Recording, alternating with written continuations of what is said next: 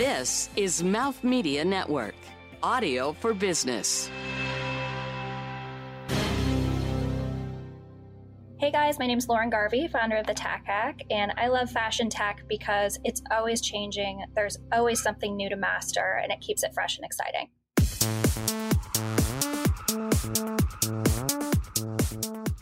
From New York City, you're listening to Fashion is Your Business, covering the intersection of innovation and business in the fashion industry.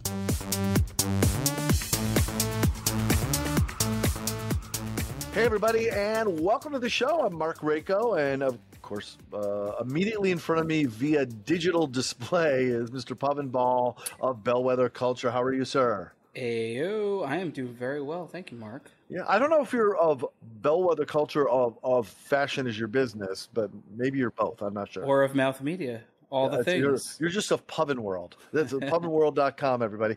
Uh, I don't think that's a real thing. But anyway, uh, well, good to see you, bud. And joining us as a guest host on this show, so excited, is Alex Batdorf. She is uh, just a, a, a giant amongst people, much less women or Ooh. people in fashion, fashion tech, innovation, you name it.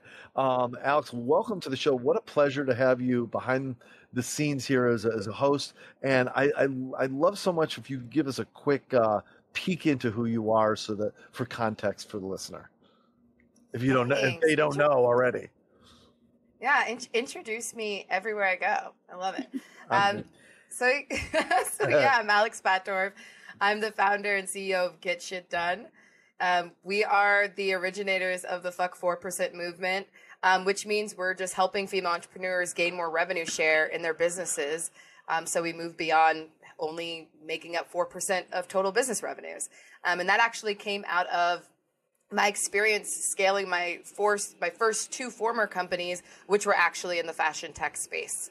So that's what I, what I'm all about. Awesome, awesome. Well, I'm so excited for this conversation.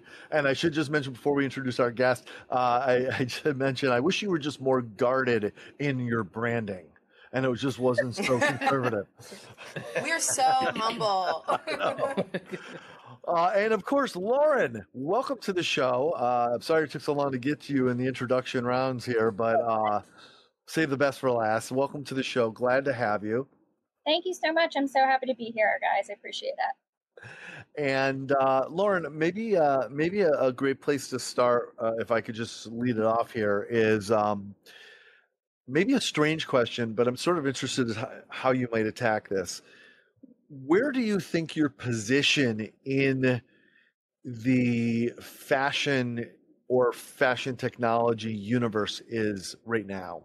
Uh, and how maybe did that change from let's say earlier in the year or last uh, or last year even. How did how did how did that how did that orbit change? Yeah sure. So um, i'm the founder of the tack hack which is um, a super niche play in the discount space. My customers are equestrians. And um, if you don't know anything about horses the one thing that most people do know is that riding is expensive. So i started this business to try to make um, horseback riding more affordable for folks doing the sport um, obviously, um, there's a lot of equipment involved involved in riding. So there's tack, which is the leather stuff that we put on the horse, and then there's apparel for the rider. So there is a fashion component to riding, like anything else. There's sort of like the cool brands um, that people love to be in. I tend to handle more of the premium end of things. And um, in terms of specifically your question, going into COVID this year, I had no idea what to expect um, in terms of where the business would go. I think we were all in the same place. Like, okay, how is this going to impact revenue? And interestingly, and I bet a lot of your guests who also cater to, uh, you know, either athletes or who are selling athleisure, my sales have actually increased because the one thing people are doing more of is spending more time participating in sport outside. So, um, so that's been the surprise for me of 2020. It's just that instead of shrinking, my business has grown. What what complexities come with that growth, especially during a time where the you know the the movement of goods has been dramatically restricted? Yeah, sure. So, especially for a discount retailer, right? Like, I um, have less control over um, how I source inventory than folks who are just kind of able to pick up the phone and say, hey, like, I need another size run of that particular item. So, for me, um, it's been interesting. So, like, there have been waves of there was sort of the initial panic um, where uh, during COVID, when that was first really peaking, where I had the opportunity to liquidate an entire tack shop. So I, I was able to really capitalize on um, just like a total inventory windfall mm. and didn't know if those opportunities were going to keep happening. Um, and interestingly, um, for my sport, um, this summer we ended up, by we, I mean my industry, ended up being able to move forward um, with competition in a way that people I don't think had anticipated. So um, early spring, I was sitting on a lot of offers to, you know, retailers and brands saying like, "Hey, are you interested in buying this inventory out?" And then summer hit, and suddenly people were holding. People didn't want to give up their inventory because now there are concerns about manufacturing. Um, a lot of people canceled orders, so people are nervous about where they're going to be able to source that inventory going into 2021. So it's been it's been interesting. It's been a roller coaster, especially for my business model, which is sort of we out here scrapping. So I find I find your particular business because you are get shit done queen. So I know a lot about your business, but I find it particularly interesting for for two reasons. The first is it is infamous in retail in general that the summer months are trash. Like I remember mm-hmm. running my former businesses and when July August hit, it was like, what are we going to do without discounting everything? Because we didn't want to, we weren't competing on price. And then the second thing is you have this narrative happening in parallel with COVID around businesses are on the brink of collapse, right? But now you are in an interesting position that not only are have you been growing from the beginning of this, um, like from literally right before COVID through COVID and still in COVID, but also you were doing it in the summer months, which is usually a, that would be a double whammy for most people. So, can you walk us through what is kind of going on in the background here for you to to see that because so many businesses right now are trying to you know grasp for dear life. What are you doing differently? Sure. So um, the first thing to know about my industry, my sport in general, is that um, largely speaking, our products are pretty much evergreen. You do have some fashion items on the apparel side. Maybe it's like maybe a designer decides to do like an interesting piece of outerwear or whatever. But for the most part, it's like tan breeches, maybe like something colorful if you're just taking a riding lesson, but certainly not for showing. You're in tan or white for horse show. And then on top, you're wearing either like a black or a navy technical stretch blazer. So, what's interesting about that is, unlike a lot of the sort of fashion labels who are right, like they don't, they want, you know, they want fall 2019 off their books. They now want spring summer 20 off their books. For my industry, it's sort of like a buy and hold isn't a terrible thing. Like I have, um, I have hunt coats, which are sort of the competition jackets in my inventory that are five years old and that are just as desirable now as they would have been five years ago. So that's kind of the interesting thing. My, there isn't as much um, variation from season to season in my industry, which is interesting. So in addition to having more or less ever, evergreen product, there's sort of an evergreen circuit. Um, we call our our sport has horse shows. A lot of these horse shows end up being multi-month circuit circuits, and they start in January and they end in November.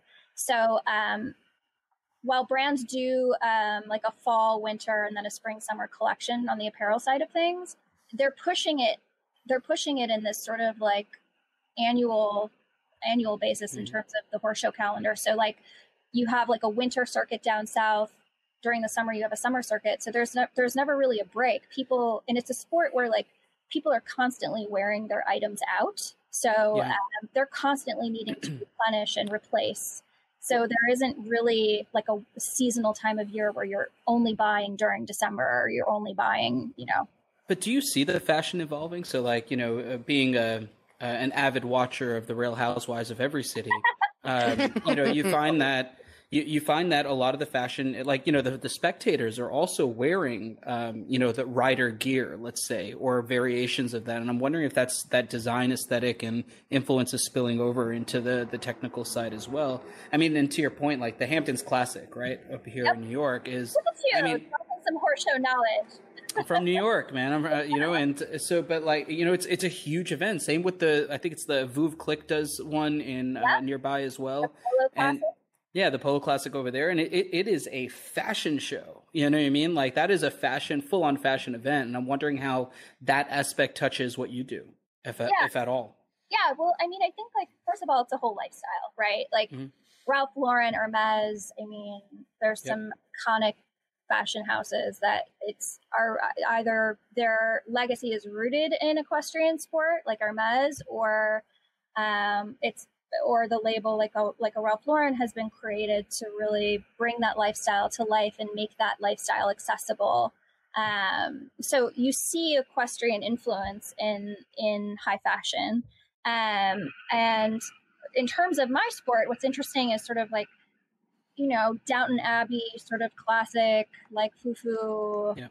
jolly old England fox hunting aesthetic is still like an influence for what we wear today. It's just been upgraded now. Um, so now you see you see equestrian fashion taking a lot of hints from you know mm-hmm. modern modern technical apparel. So um, there's some really interesting brands. There's a brand called Cavalleria Toscana out of Italy. Um, another one called Vestrum out of Italy that are doing like, I mean, they're cutting a mean jacket. Like you could you could rock it. They're all yeah. washable. You throw them in the washing machine, but they, I mean, you look slick in them. They're gorgeous. Uh, yeah, so a lot of a lot of technical innovation happening, especially with respect to the fabrics in my industry. You alluded um, to a buy and sell strategy. So you're wholesaling or you're buying on wholesale and selling it on retail, just as a traditional retailer would, as opposed to maybe a dropship model or affiliate or something like that. So you are a true retail marketplace. Um, but I also noticed that you started doing consignment, and I'm not sure where along your path you launched consignment.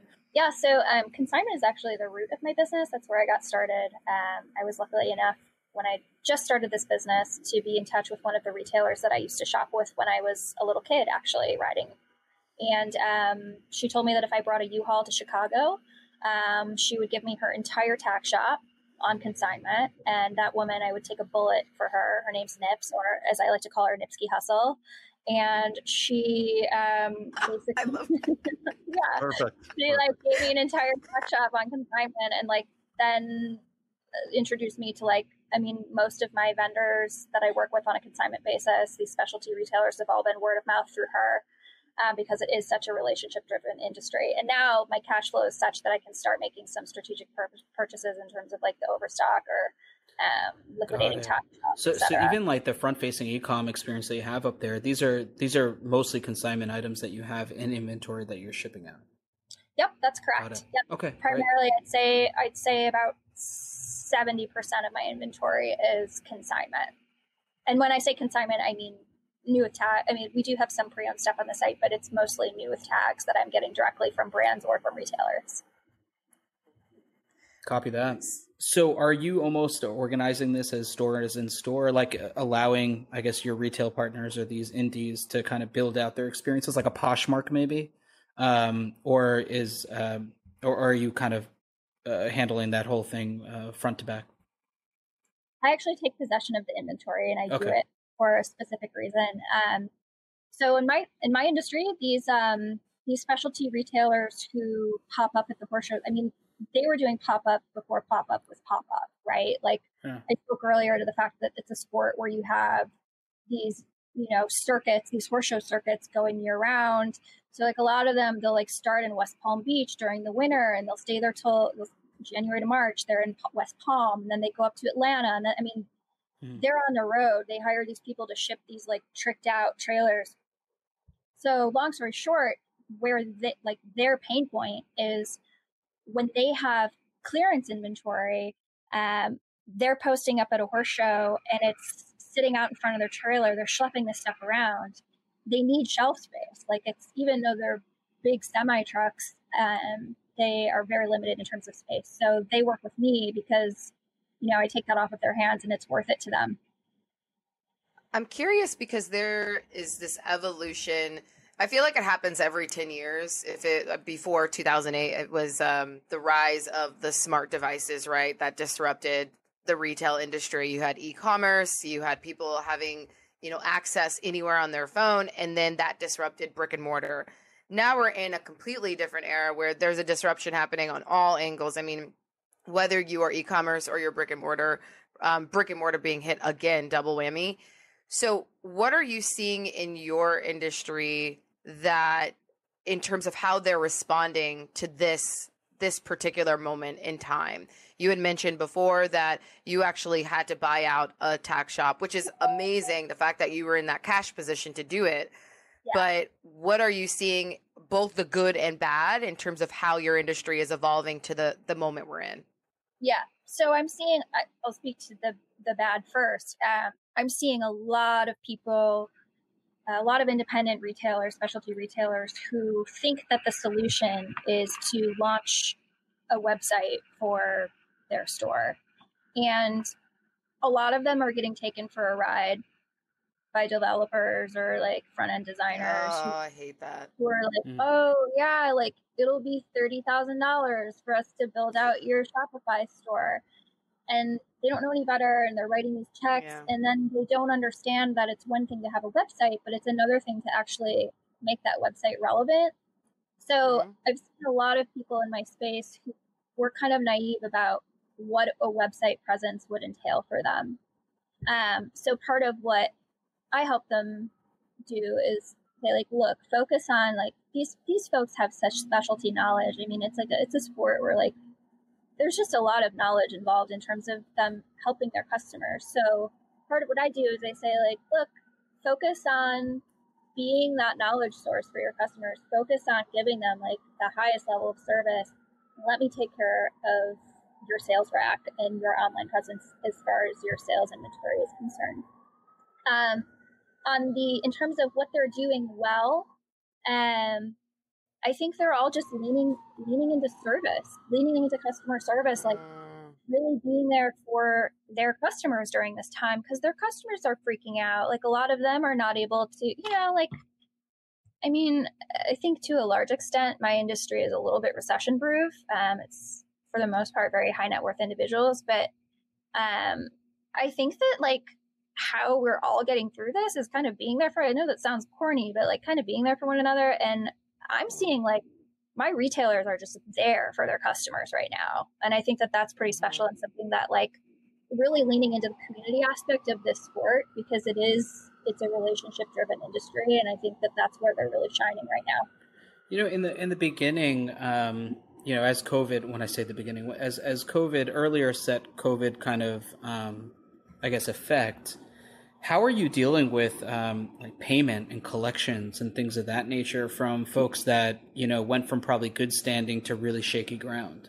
I don't really deal with that end of it. So um, half of them work with me on a consignment basis, and they're happy because I'm writing them checks right now. I mean, like I have a lot of people who didn't really have a great website presence. And I was sending them checks when they mm-hmm. weren't able to even, even open their stores. It's not really an issue for me. It's sort of like I've been, I was pretty conservative with making sure I had a lot of cash on hand and I was able to make some strategic buys when they presented themselves. And I, like, I'm, I'm not really having a problem with receivables right now. I'm sort of the one writing checks to people in terms of like the mm-hmm. consignment I'll send you. I'll send you my W nine right after we get off this. It's fine.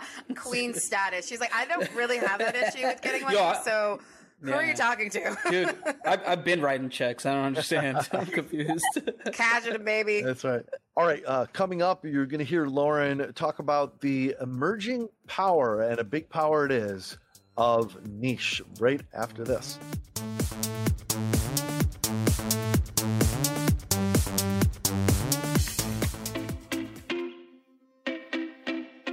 Every business has at least one big pivotal moment.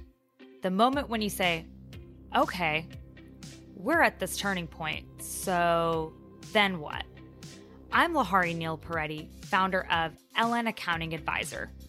I hope you'll join me each week on my podcast, Then What, as we talk with successful business leaders who push past their business's biggest then what moments and succeed in an even bigger way because of effective leadership and solid business practices. It's inspiring and deeply useful information for any entrepreneur. Subscribe to Then What on Apple Podcasts, Spotify, and wherever you find the best podcasts.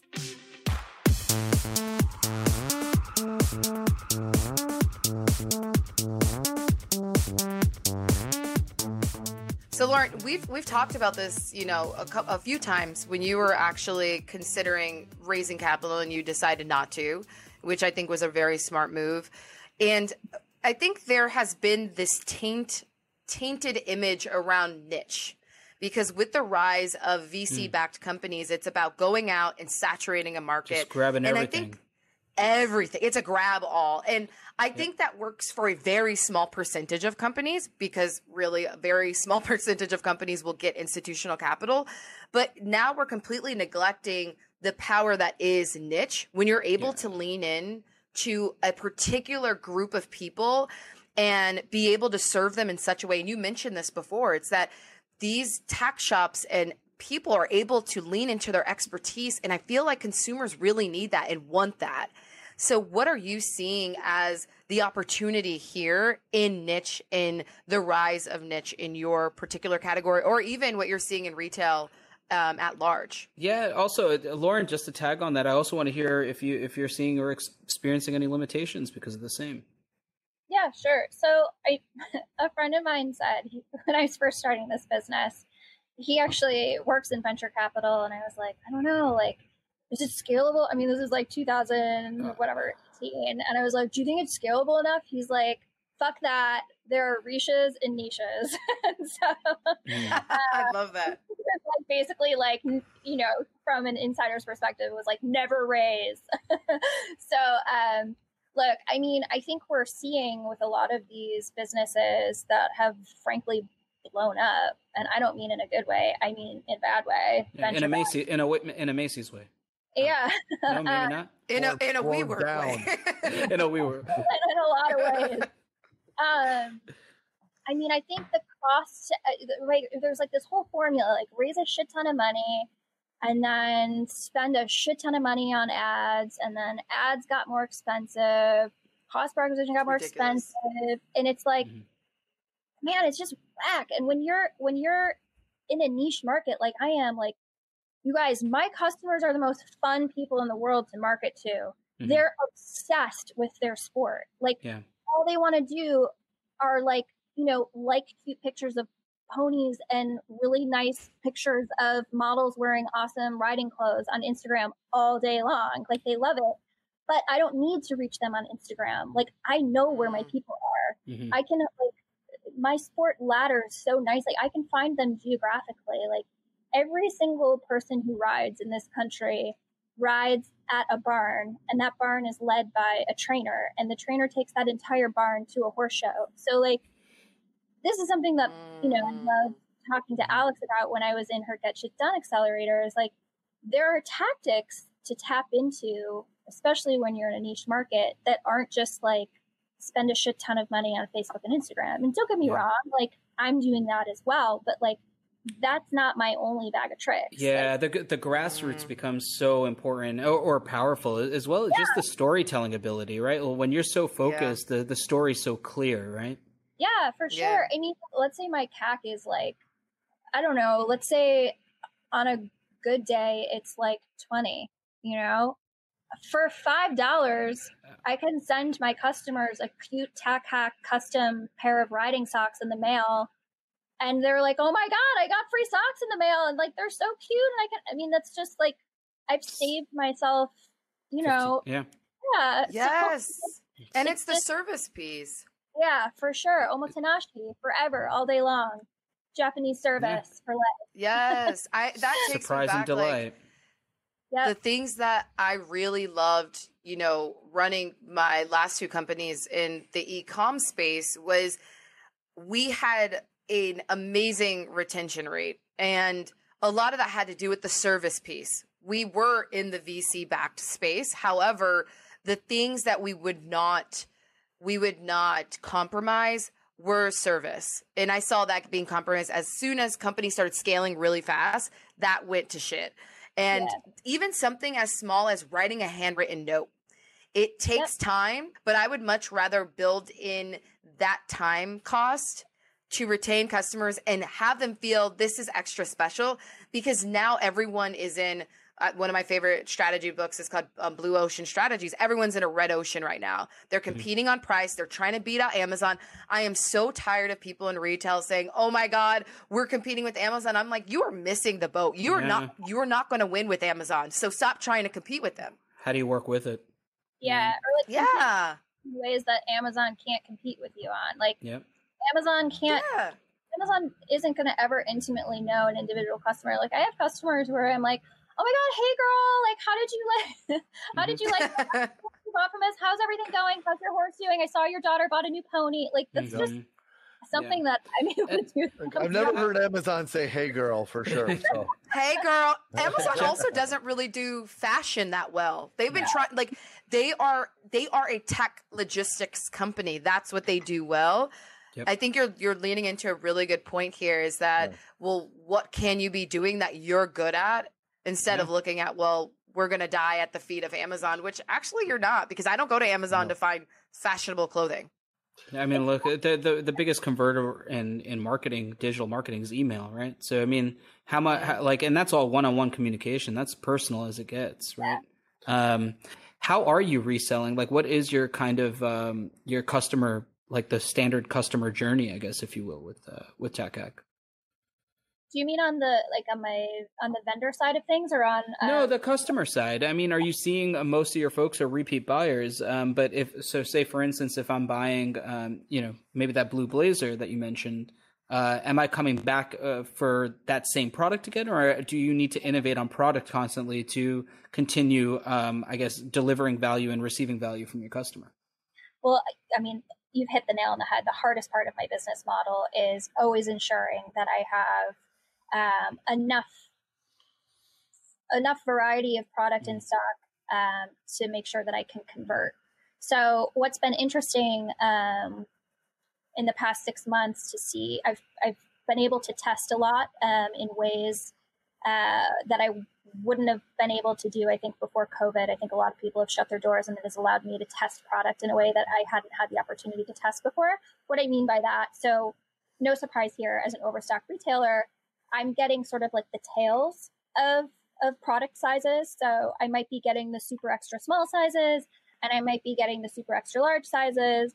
But a lot of times my retailers have sold the size small, the size medium, right? So um so what the data is telling me is that my cart value, my average order value is like 250. Um, I get a lot of traffic to the site and my my return customer rate is beautiful. Um, my traffic is beautiful. My cart value is beautiful.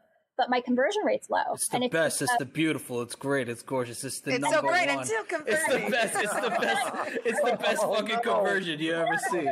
Yeah. No one converts like I convert. That's right. in, right? Like Make America convert again.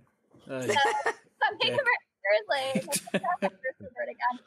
So, but what's been interesting is I had the chance to test. So my my best selling product is riding pants because mm-hmm. you need a lot of them. They wear they wear out, so you're always replacing them. Um, it's like jeans, right? Yeah. So I had the ch- opportunity to test. Um, I bought out this D2C brand. I bought a, just a shit ton of breeches in all different sizes and mm. colorways and that was crazy to see so so for me yes the hardest nice. part of my business model is sourcing those key products but what's exciting is for me, I get to play and test all of this data from mostly from consignment, which I haven't had to outlay any cash for. Yeah. And get to see when I launch my own house label to fill in those product gaps, um, what I should be launching and and the, you know what my size run should be, etc. So that's been exciting. Is that on the horizon? I mean, yeah, as soon as a girl can afford it. Yeah. hey, girl. hey, girl. Hey, Amazon. Hey, Amazon. you, hey, Amazon. You got you, you handed out checks. Here's my W nine. Yeah. Laura, Lauren, I, I, yeah. oh, I'm sorry. Go ahead. What were you saying? No, I was just gonna say, like, I mean, you see, like TJ Maxx, Nordstrom Rack, they all have house yeah. label because it is. I mean, if you're discount, that's the yeah. hardest part of it is just getting those size runs, etc. On a on a different note, Lauren, uh, I'm wondering, you know, you you play an important role in one corner of this particular market, uh, meaning equestrian and so forth. But there's obviously other businesses within that within that industry. Uh, how are you seeing the opportunity uh, for gathering insights and what else you might be able to do with that that can lead to the the next the next you know 2.0 for you guys yeah sure i mean that was beautifully asked, don't you think? That was just that was just beautiful, beautiful. Best asked, best best, best asked question. Nobody nobody asked questions yeah. the, better than you. Best. better than me. That was not asked well. Sorry, I got you. Thank you. That was a huge ask. huge, huge, huge question. That's right. You know, I think my, my that was a huge question. my industry fuck, fuck that guy. You just sorry. Let's... What you take? What you, why don't you go take take five minutes, Lauren? We're just not done with the joke yet. Sorry. Sorry. Go ahead. go ahead, Lauren. Um, you know, I think it's an interesting question. My industry has a lot of catching up to do in terms of becoming a little bit more modern in how in terms of how we retail. So mm-hmm. um, I think that I don't think my industry is there. I mean, like you guys, like I'm like there are premium brands in my space that have never worked with an outlet before. So like yeah. to them, like overstock is a new concept. Like having someone to send their overstock is new. They're not quite at like yeah. what the data play is yet.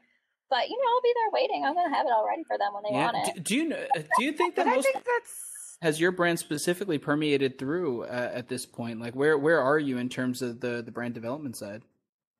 Uh, we're still developing. I mean, I still think I've got a ways to go in terms of developing brand awareness. But mm-hmm. what's been exciting to see is um, I look at th- I look at key indicators like word of mouth, like the fact that people are referring all of their friends to me. That's huge to me. That means yeah. that they're having a great experience. Um, and then what was really exciting, for example, uh, so I'm based in Traverse City, Michigan. Uh, as Alex knows, it's a lovely relationship. I really miss living in New York. Um, the, the other the other Williamsburg. Yeah. Hey, no, but I did bravo. notice that your your office is in uh, Williamsburg, Michigan. Yes, the other Billiesburg. The it's the the Woodland Williamsburg. um, that's right. So uh, part of the reason why I moved here is one of the longest horse show circuits of the year is five minutes away from my warehouse. Mm, So in terms of being so able smart. to kind of hack that awareness, mm-hmm. Um, this summer was an amazing summer because the horse show, against all odds, um, ended up going forward full capacity. And what was really exciting, the pros are sort of like the key to unlocking my mm-hmm. industry. Mm-hmm. Like when you ride with a trainer, the trainer is sort of like the tastemaker. They tell you what brands to buy and all that. So um, I had I had the opportunity to actually get to know a lot of the trainers, the sort of tastemakers, and they were like psyched. They were like, wait a minute, how much is this? That's crazy. Why aren't you charging more? And I'm like, I'm making 70% margin. I don't need to charge more. yeah. It's fine. it's outlet. That's, yeah. that's what we do. So that was really exciting. Yeah. Um, so kind of like continuing, I think like obviously digital ads is a, is a big part of it, but like just kind of continuing to lean into like, there's so many content opportunities. There are so many opportunities to actually be where my customers are physically. Um, it's exciting. I, the exciting thing about this is there's a lot of scale opportunities here in terms of directions you can go. And it's really refreshing to hear because mostly what we hear in the media right now is like everyone's dying. But I'm like, I talk to a lot of businesses right now that are, are really mm-hmm. grasping and adapting to the opportunity that is now. I think of it as a detox. It's like all the shit's coming to the surface. Yep. And now mm-hmm. you got to sift through it and figure out That's where great. you're going to play. And so for you, you have, I mean, great, great momentum right now and all these different directions to scale up even further.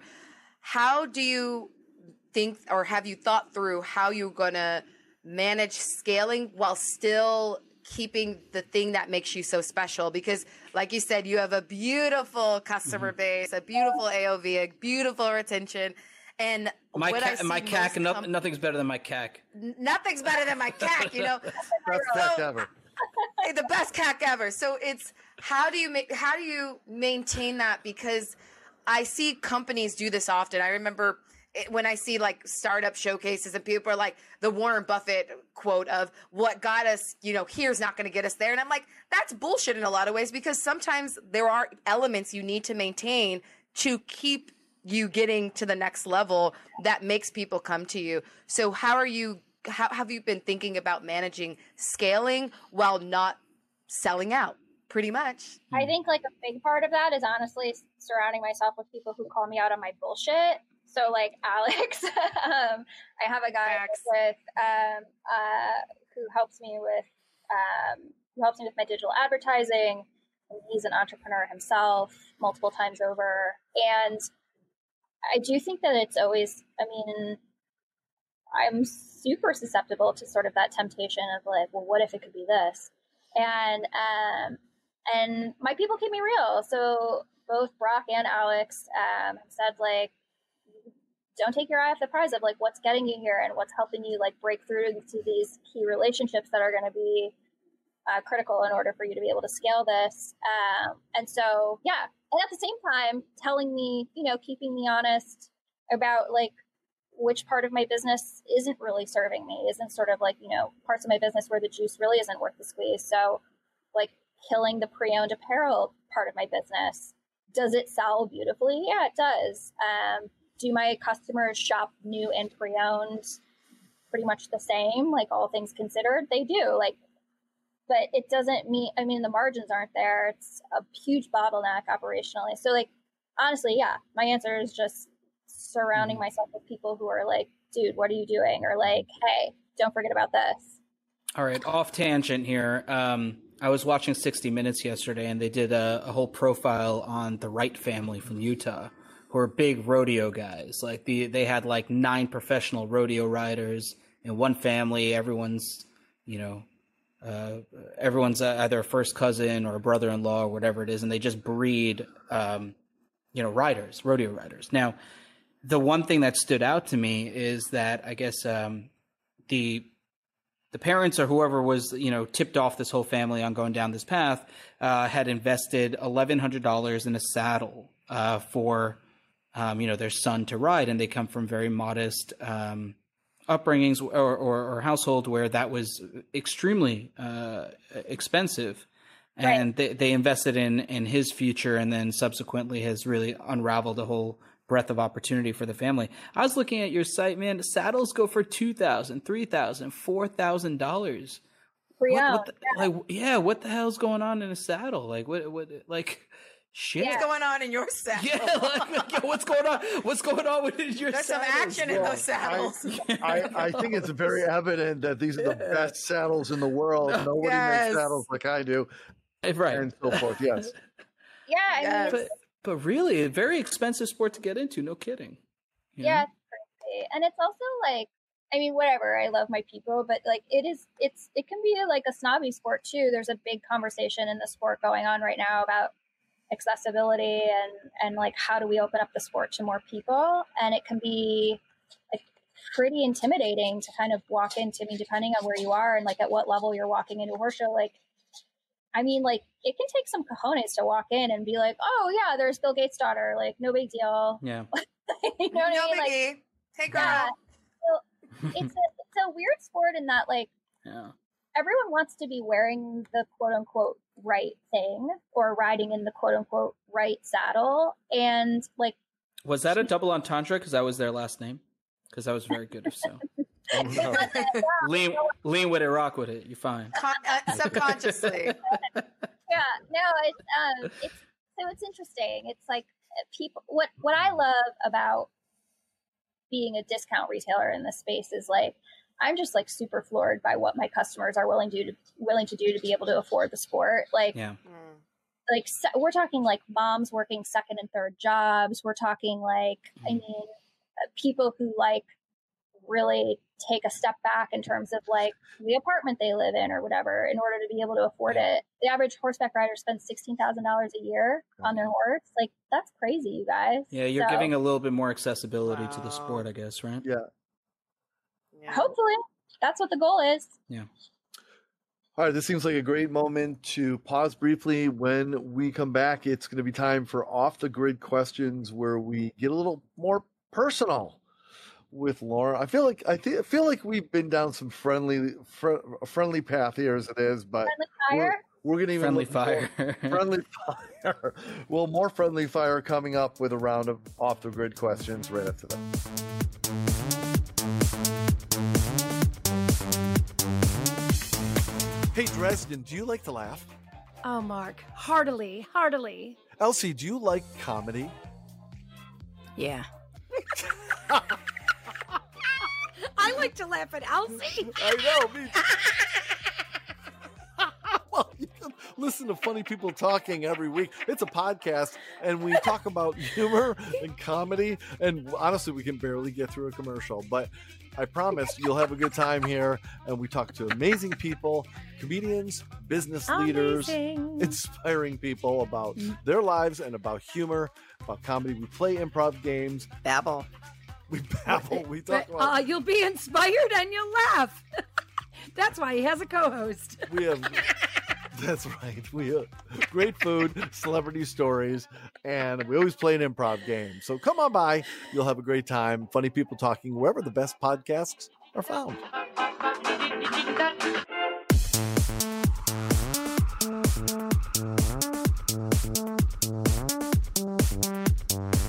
Lauren, are you familiar with the Horse Radio Network?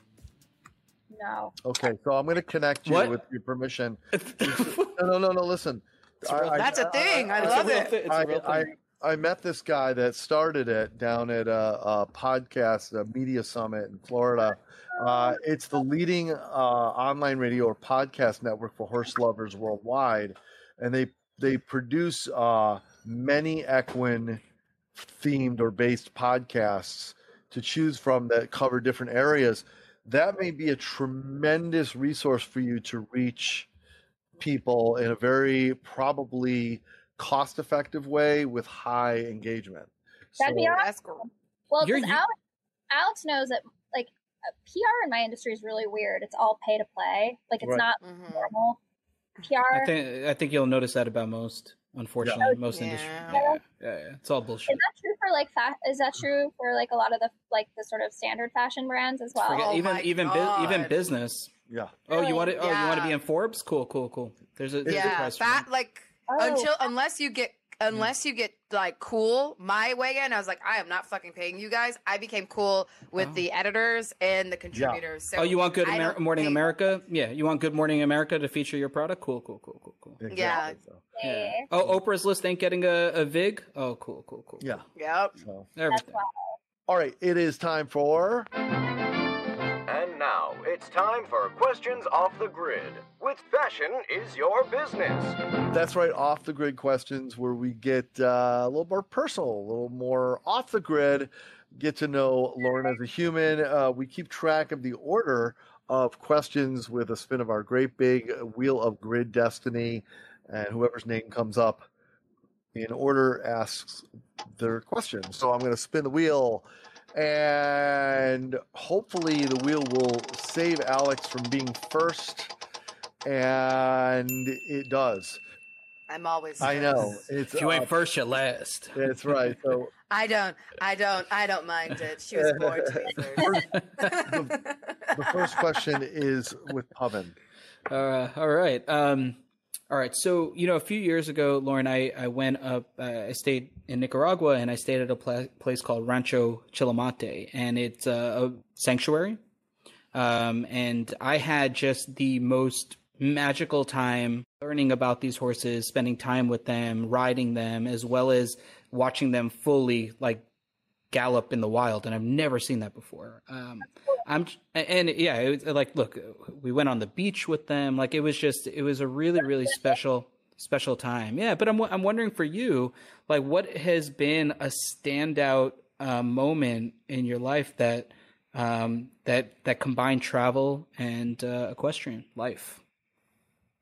Oh man, I don't know. I got to go back to to riding camp when I was a little kid. Alex knows this. My dad's biggest regret in life was sending me to horseback riding camp because it was the gateway to all this shit. But like, I don't know. That was magical. It was like I was probably like ten years old. It was the first time I was away from my family. I was very much like smell you later. Yeah. where where was it? It, it's called Black River Farm and Ranch, and it's in mm-hmm. Croswell, Michigan. And it's just like this girls' riding camp. It was it was just like that's where it all started. It was wonderful. Amazing. And that sets you off on on a whole lifetime journey, I would assume. Yes, it set me up for needing to work really hard to be able to continue to afford having horses in my life. Yeah, I mean, we didn't even talk about your personal relationship, right? Yeah. With horses, so Well, that's why I went to law school because I thought that was the surest way of being able to afford horses again. And then I hated that. So wow. All right, Very another cool. spin of the wheel, and the next question. i- It's Alex. Alex, you have come up the first time on this show. Your very first off the grid question. So how off the grid can we get? Uh, all the the- way. Yeah, yeah, all the way. You have no. You you. There shouldn't I'm be a grid in front of we've you. been- We have been so far off. The Oh, grid. there's no grid. Okay, great. Oh, I cannot wait for this because I know it's gonna it's gonna tickle Lauren. So, as I think we don't talk about this enough, and it's really interesting because I'm exploring this right now on our podcast about building relationships, personal relationships as a CEO and founder of a company. No one has time for anything anymore, but now we're in COVID. So, as a founder running a company, a CEO, a boss queen, how are you making time to date out in these COVID streets? Because it has been very interesting for myself, but I'm interested about you because you are not in New York. Right. You are not in like a, a city that's just about going out and being about. You are in Michigan. So, what does that look like for you, Lauren? I am living that monk life. Like there's no. Are you kidding me? Hashtag monk life. I love it. No, seriously, like Alex because, like, even before Make that a shirt, please. Living that monk life. I life. know who's that guy, that Jay Shetty guy, who's like talking Yep. that book now. I'm like, you don't even know, Jay. you don't even know. um, no, like so I was so when I was doing Alex's cohort, it was like during COVID, and even before COVID, I was like, I was like, this is like this is like isolation station up here, and so it's been interesting. It's I've been here for two years, and like the whole plan is to be uh, Michigan bicoastal, splitting my time between here and back in New York City. So yeah, it's been crickets, y'all. Mm. Well, Okay. what's the best way to reach you? I know, right now. Then we'll skip to that. Five we'll by five. that. Oh my god, yeah, this could be like a whole like new business model for you guys in your podcast. yeah. ASL. Right. Matchmaking. Matchmaking. You know, it's actually, I bet you someone's going to be listening to Yep, this and I'm be doing like, that. oh, I got Uh, the, I got the guy know. for you. Oh my I love her voice. Never know. Age, All right. sex, location. Where you at? Oh yes, no.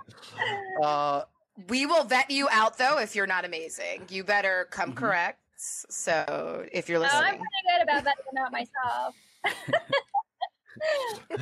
If you're trying to find out what's in that saddle, no. Oh. No, it's actually a true story. Like when I do meet a human that I would like to go on a date with up here, which is not very often. Um, yeah, a lot of questions about like, "Ooh, girl, ride it." It's like, oh my god, the fiftieth person in this. I've I've heard that once before. Yeah. Hmm, Make- you're so original. Original, original. make Lauren attached again. All right, uh, another spin of the wheel for whatever crazy reason, because maybe it might. Oh, it does land on me. Good. Uh, now, I actually had this incredible question carved out for you, Lauren, but I've decided to change it because I realized there is something, as someone alluded to, that we've missed out on here, and that is you yourself are an equestrian, right? You you would have to be in order to be in this space.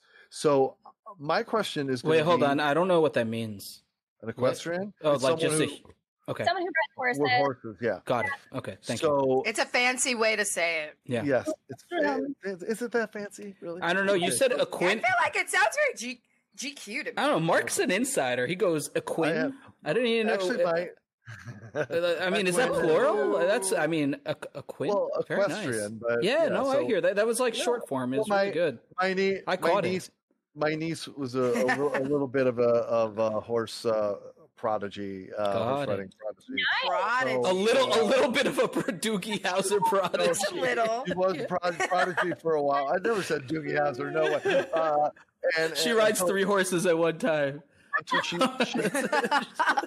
you know, Pubbin mentioned the sort of magical connection he had watching those horses and, and being around them. And I know for many people who have a relationship with a horse or horses over time, there there are just these singular special attachment moments where you it's just you and your horse and the universe for a moment. Uh, can you touch on a moment that may come to you that you remember that, that maybe you'll always remember this very special moment with just you and your horse that might come to mind? Yeah, I mean it's super real. I think that's why I think that's why you get people who are just so hardcore about this, right? I mean the joke is like, oh, horse girls are crazy or horse you know, horse girl energy, whatever. But like there the where I notice it is there are these like super quiet moments with them, um, where it's just like I don't know, it's like a weird thing. I have a dog and she's great, but it's not like this it's not the same. They're just like totally like there's just like this super quiet vibe between you and them and it's like so relaxing. It feels very meditative and just like the most soothing place in the world to be when it's just kind of you and them in a quiet moment. Just like petting them or brushing them. It's just i just keep coming back to the word meditative. That's what it feels like to be around them. Their energy is just like they're so in touch with you and it's very special. I don't know. It's hard to explain Awesome. Thank you so much. All right, to the main matter at hand. How can someone connect with you and follow you? well i'm not giving Uh, out my number Well, start with start with age, sex, and location before That's you right, uh, right. answer that question, please. So how can people connect? You can you can point to LinkedIn, social, website, email, whatever you want. So Yeah, LinkedIn is fine. My email, thetackhack.com, is sort of like hard for people to spell. Like you should, oh my god, it's so annoying. Like spelling that out, I really took a wrong turn in terms of having my email. So just Lauren Garvey on LinkedIn. I don't know what's the. I, I have like red hair, and I went to Michigan, and the, you'll be able to find me that way. like quiet walks in the rain with my horse. Very good. All right. Well, uh, Lauren Garvey, appreciate it so much. Thank you for being on the show. Uh, congratulations, building something very cool with a lot of promise, and uh, I'm sure it's going to be way bigger the next time we check in with you. So, Thank you guys so much. This was really fun. all right, uh, that's it for this great episode of Fashion is Your Business. Uh, until next time. Uh, by the way, we really appreciate you listening. Uh, so until next time, for Alex The Get Shit Done Queen. Bye, y'all. and Pubbin Bahl. Shake it easy, y'all. I'm Mark Rako. Have a great day, everybody. We'll talk to you next time. Bye bye. This has been Fashion is Your Business, produced by Mouth Media Network, copyright 2020. Keep in touch on Instagram and Facebook at Mouth Media Network and find prior episodes at fashionisyourbusiness.com and wherever the best podcasts are found. Thank you for listening.